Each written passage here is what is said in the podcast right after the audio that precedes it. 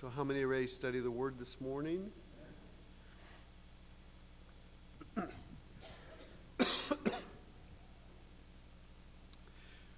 Well, today, on this Shabbat, we begin to read a new book of the Torah. This is book 3, Vayikra, which is Leviticus. And Vayikra is considered the Torah of the Kohanim, which is the rabbinic priests. It is called this because most of the book deals with the laws of the temple, the laws of the temple services, and other laws relating to the priests and their responsibilities as rabbinical priests. Well, since this book deals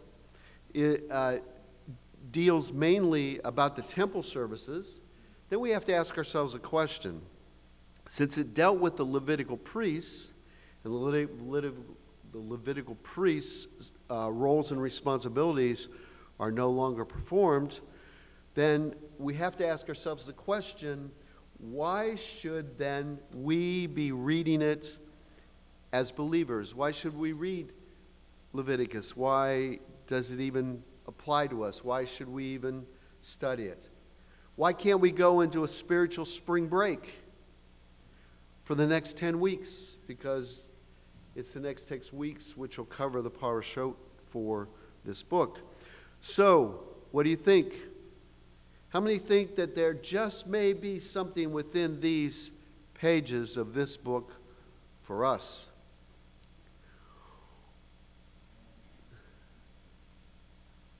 So how do you know that? How do you know that there must be something there for us?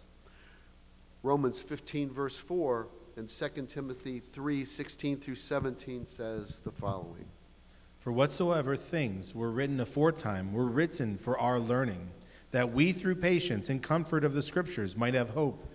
All Scripture is given by inspiration of God and is profitable for doctrine, for reproof, for correction, for instruction in righteousness, that the man of God may be perfect, thoroughly furnished unto all good works. So when these ideas enter into your mind as you go through the books and you begin to understand what the books in the Bible are, and you begin to question, what does that have to do with us? These two references that I gave you this morning should come to your mind and should be in your heart. Put them in your heart so that when you're reading, your mind will pull them back to say there must be something there for us. Vayikra is important to us for many reasons, as you will see by reading it over time over the coming weeks. I want you to look and listen for parallels spoken in the Brit Chadashah. I know I'm personally studying the books and compilations of Enoch, and as I look at that, I'm always looking for the parallels of the sources, and it's amazing on those documents that pre-exist the Brit Kiddushah and even are influenced through the Tanakh, that you see a lot of examples there that those that were in the first century actually relied upon other external sources that we don't necessarily review or see. And yet, in order to understand some of these writings, you need to understand the basis and the culture and the thoughts behind it. So, as you go through the Brit Kiddushah, think about just the Tanakh and what verses in the Tanakh apply in the Brit Kiddushah. Take time to learn and discern what applies to today. And where it doesn't, because sometimes it doesn't. So let's look at an example. Do sacrifices in the temple apply today? The answer should be no. And then you need to ask, why not? Why not create our own altar to God and sacrifice as instructed in Leviticus, in Vayikra? Should we do that? Some do. We know that it was a problem even in the first century. The Samaritans felt that there would be another place to worship God and created another place of worship outside Yerushalayim. But we can't do that because the temple was destroyed in 70 AD. First, where these apply to, from the tabernacle and then into the temple. But then there's no instruction to build another temple yet. But if that's the case, are these temple rituals that are expressed and the roles that are played expressed, are they to come back? Once again, your answer should be yes. Well, how do you know? Well, look at Ezekiel 40 through chapter 43, and you're going to see there that this is a discussion where the third temple is talked about. And this third temple will be built. So now we have a basis for this source document, but it is for something yet to come. But why is there going to be a third temple? How do we know that there's going to be a third temple? We just read it, referenced it in Ezekiel. How do we know? 2 Thessalonians chapter 2, verses 3 through 5. I'm taking you through this exercise because this is how you take the Old Testament scriptures and contrast them with the New, to correlate them and understand the significance so that you can learn from what has been provided to us in Scripture. 2 Thessalonians 2, 3 through 5 says this. Let no man deceive you by any means, for that day shall not come, except there come a falling away first, and that man of sin be revealed, the son of perdition, who opposeth and exalteth himself above all that is called God, or that is worshipped, so that he as God sitteth in the temple of God, showing himself that he is God. Remember ye not that, when I was yet with you, I told you these things. So, temple of God, that's referenced in Thessalonians. It's not in existence now. It is in the future. We expect a third temple to be built. Rabbinic Jews believe that there's a third temple to be built. So where would they have instruction in order to follow besides what's written in Talmud? What should the rabbinic priesthood do? And Levitical priesthood, what things will they follow in this third temple? So we have that in this context. But we also see where Yeshua mentions some things in Matthew 24, verses 1 through 15, which says this. And Jesus went out and departed from the temple, and his disciples came to him for to show him the buildings of the temple. And Jesus said unto them, See ye not all these things? Verily I say unto you, there shall not be left here one stone upon another, that shall not be thrown down. And as he sat upon the Mount of Olives, the disciples came unto him privately, saying, Tell us, when shall these things be? And what shall be the sign of thy coming and the end of the world? And Jesus answered and said unto them, Take heed that no man deceive you, for many shall come in my name, saying, I am Christ, and shall deceive many. And ye shall hear of wars and rumors of wars.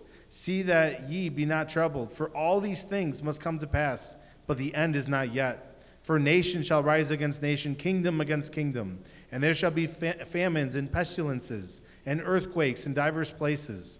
All these are the beginning of sorrows. Then shall they deliver you up to be afflicted, and shall kill you, and ye shall be hated of all nations for my name's sake. And then shall many be offended, and shall betray one another, and shall hate one another. And many false prophets shall rise, and shall deceive many. And because iniquity shall abound, the love of many shall wax cold. But he that shall endure until the end, the same shall be saved.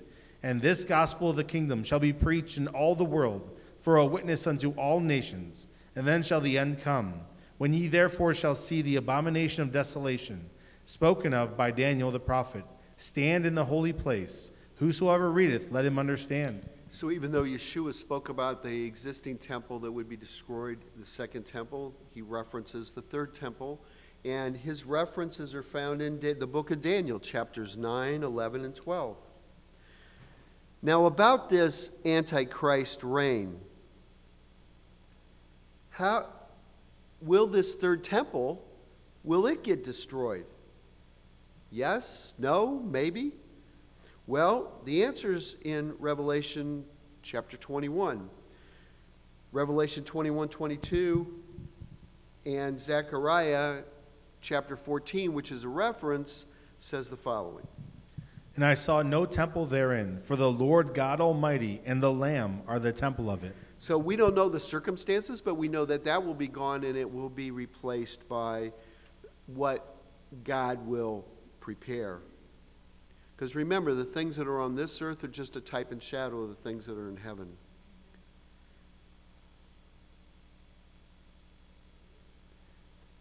Now let's discuss other examples to draw you to God's discussion of sacrifices and offerings.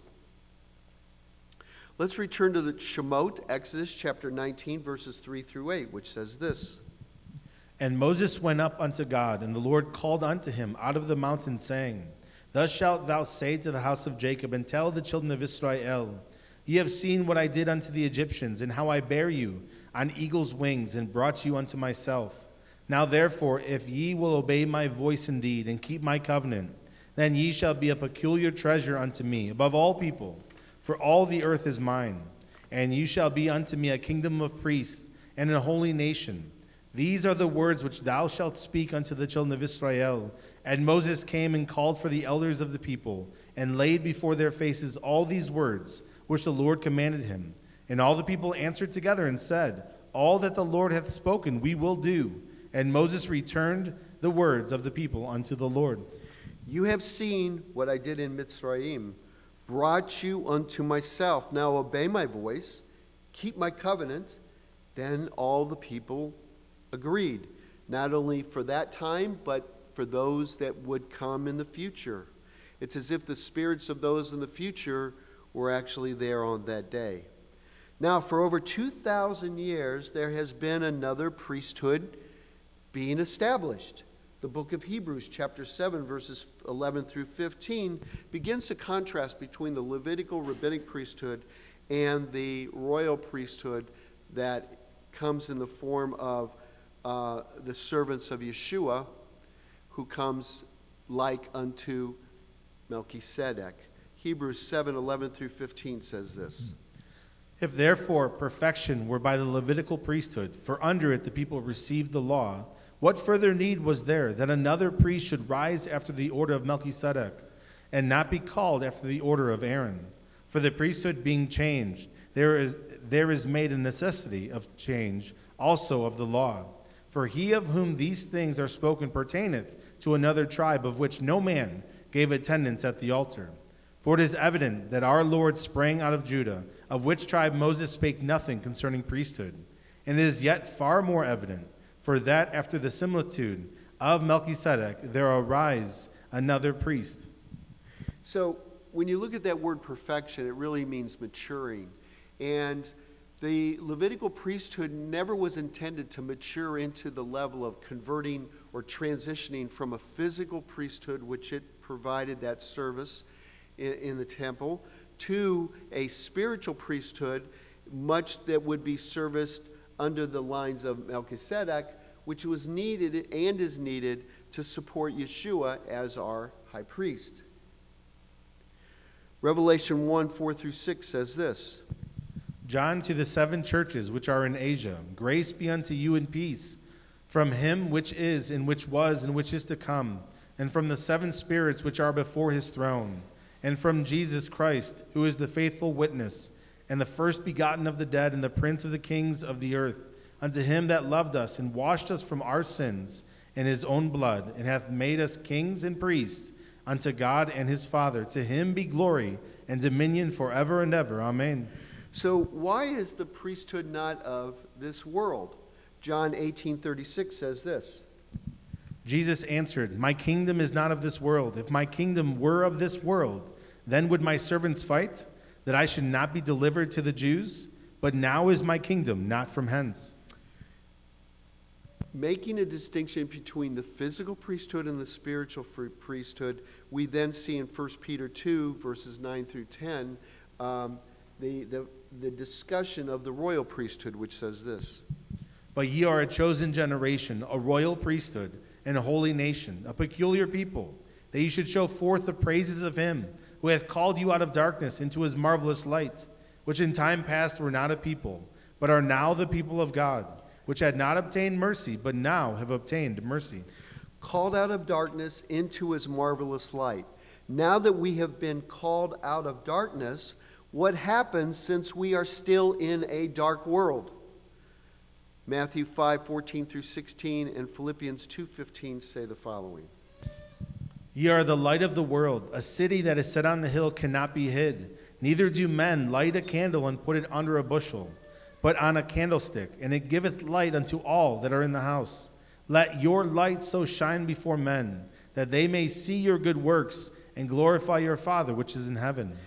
That ye may be blameless and harmless, the sons of God, without rebuke, in the midst of a crooked and perverse nation, among whom ye shine as lights in the world. So our servanthood, our instruction, much like the Levitical priesthood is spoken of in Vayikra, our instruction is to take the good news, the gospel of Yeshua, to this world in the darkness with the hope that those that may dwell there will receive Yeshua as their high priest, as their Mashiach, and thus also enter into his light. So what are we not supposed to do as we're operating in this environment of darkness, in this dark world, yet we shine brightly through Yeshua's presence within us as stirred by the Ruach HaKodesh? What are we supposed to do? 2 Corinthians chapter 3, verses 14 through 18 talks about it here. And this is how we have to transition between our spiritual lives and our physical lives. 2 Corinthians 6, 14 through 18 says this.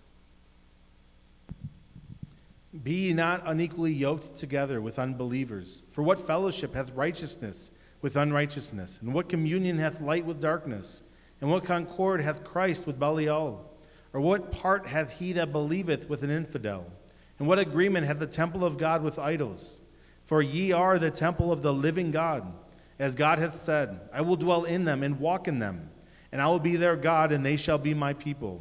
Wherefore come out from among them, and be ye separate, saith the Lord, and touch not the unclean thing, and I will receive you, and will be a father unto you, and ye shall be my sons and daughters, says the Lord Almighty. So it says not to be unequally yoked with unbelievers, and yet how do you take the good news to unbelievers if we're instructed in 2 Corinthians not to have that interaction? Well, the real answer is that we are to interact, but we are not to mix. This goes to mixing, and there's lots of examples in the Tanakh that talk about mixing between the unbelievers and the believers, even in the day of the Tanakh, where it talked about those that came out of Mitzrayim and came with Israel, the children of Israel, and you saw the problems that was associated with that mixing. And you see the idol worship, all of that talked about here. How many know God hates idol worship? Why does he hate it? Why does he hate it? Because his creation, man and woman, would take a statue, would take some other form, and worship it over the one living God who created them. That's why he's a jealous God. That's why idol worship is so hated by our God. 1 Corinthians 5, 11 through 13 says this. But now I have written unto you not to keep company if any man that is called a brother be a fornicator or covetous or an idolater or a railer or a drunkard or an extortioner. With such an one know not to eat. For what have I to do to judge them also that are without? Do not ye judge them that are within. But them that are without God judgeth. Therefore put away from among yourselves that wicked person. So this talks about instances in many scriptures. One is about planting the seeds in the ground, which ones stay, which ones don't survive, what are the reasons for that. It also talks about the mixing within a community. We know that scripture says that we're not supposed to tear the tares out of those that may be among us, chances, because God will take them out. And then there's always that hope or there's a chance that those people will teshuvah, they will turn from their ways and come back. So we see this example of here in 1 Corinthians talking about how to deal with those in this dark world that may be among us as believers. So we are to be a royal priesthood, and thus are to follow Devarim, Deuteronomy 10, 12 through 16, which says this. And now, Yisrael, what doth the Lord thy God require of thee, but to fear the Lord thy God, to walk in all his ways, to love him, and to serve the Lord thy God with all thy heart and with all thy soul, to keep the commandments of the Lord and his statutes, which I command thee this day for thy good. Behold, the heaven and the heaven of heavens is the Lord's thy God, and the earth also with all that therein is.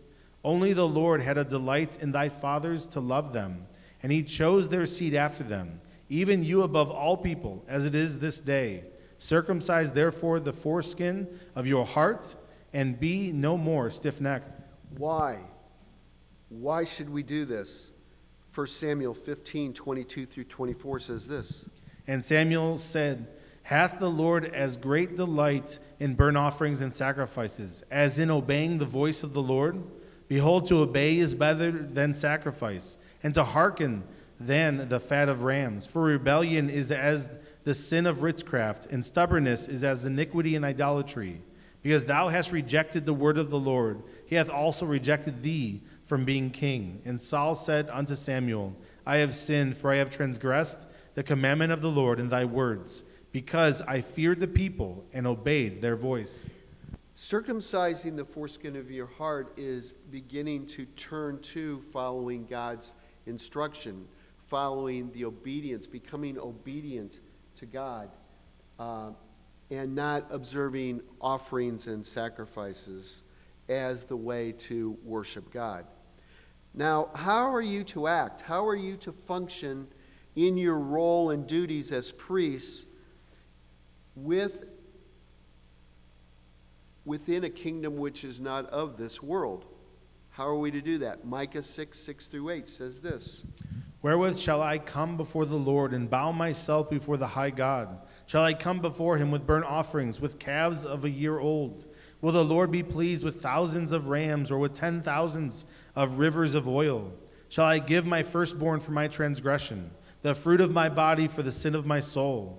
He hath showed thee, O man, what is good, and what doth the Lord require of thee, but to do justly, and to love mercy, and to walk humbly with thy God. This example in Micah also mirrors, images the reason why we see Noah being saved. The same calling out of those characteristics of Noah are called out here.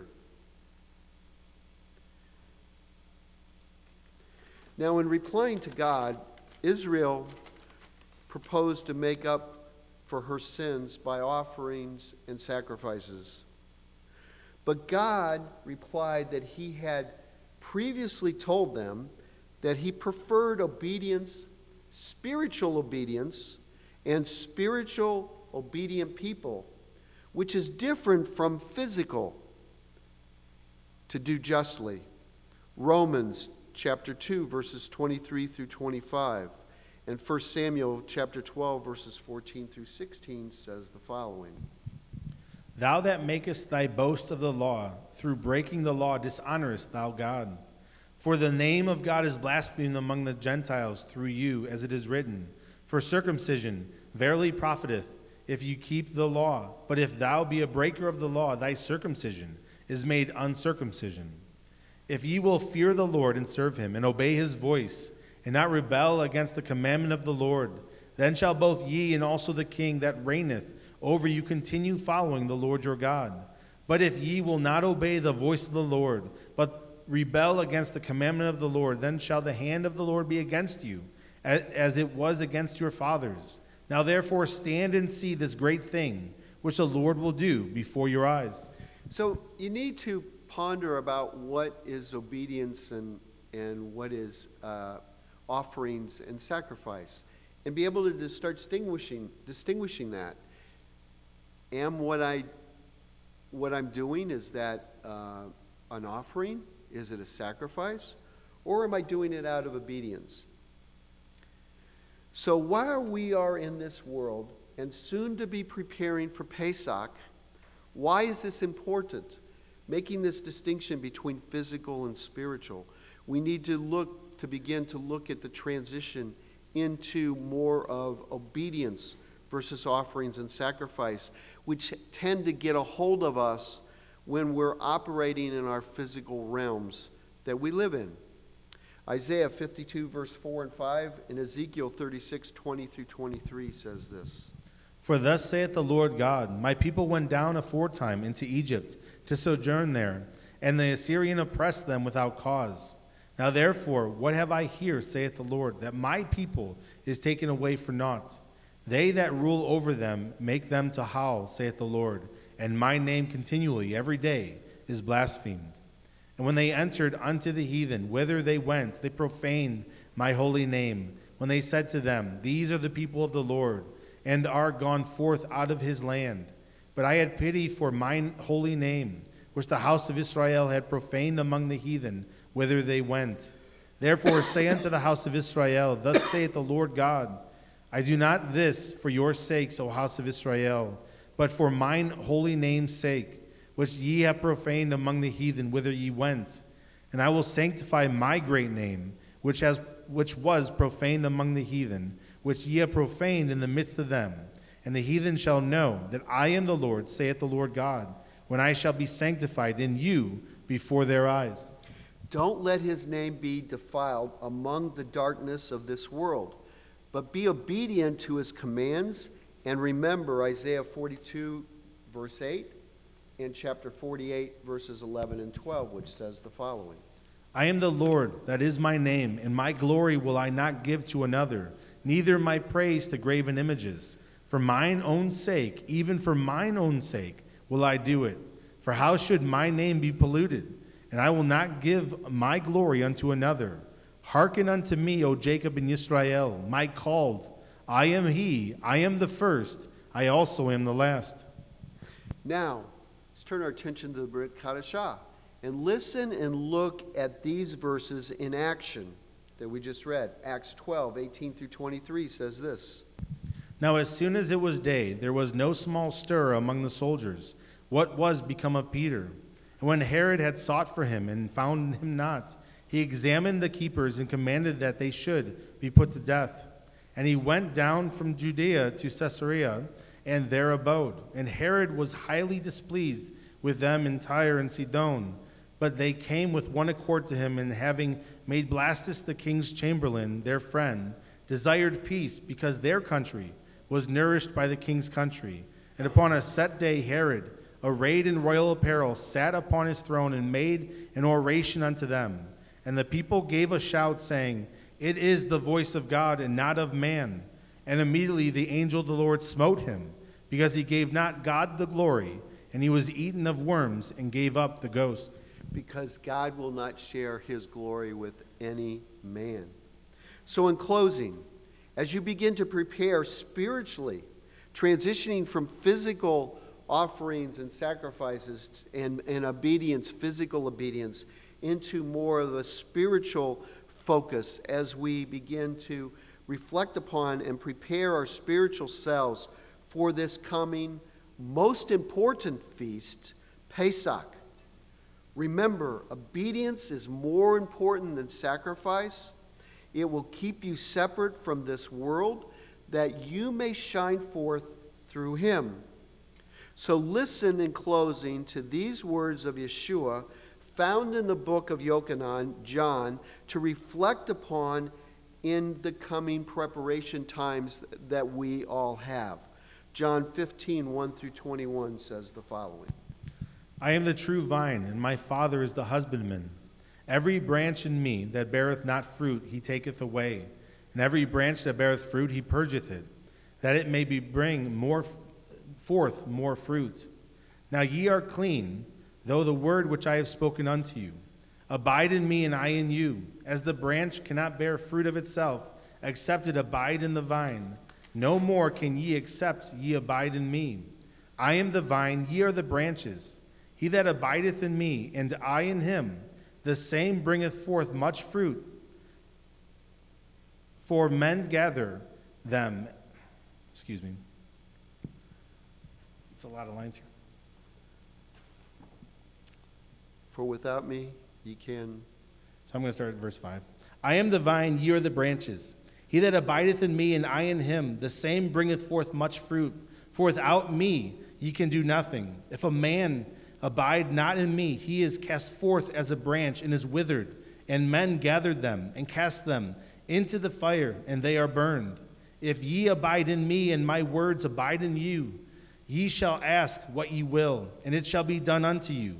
Herein is my Father glorified, that ye bear much fruit, so shall ye be my disciples. As the Father hath loved me, so have I loved you. Continue ye in my love. If ye keep my commandments, ye shall abide in my love, even as I have kept my Father's commandments and abide in his love. These things have I spoken unto you, that my joy might remain in you, and that your joy might be full. This is my commandment, that ye love one another as I have loved you. Greater love hath no man than this, that a man lay down his life for his friends. Ye are my friends, if ye do whatsoever I command you. Henceforth I call you not servants, for the servant knoweth not what his Lord doeth. But I have called you friends, for all things that I have heard of my Father I have made known unto you. Ye have not chosen me, but I have chosen you, and ordained you, that ye should go and bring forth fruit, and that your fruit should remain, that whatsoever ye shall ask of the Father in my name, he may give it to you. These things I command you, that ye love one another. If the world hate you, ye know that it hated me before it hated you. If ye were of the world would love his own.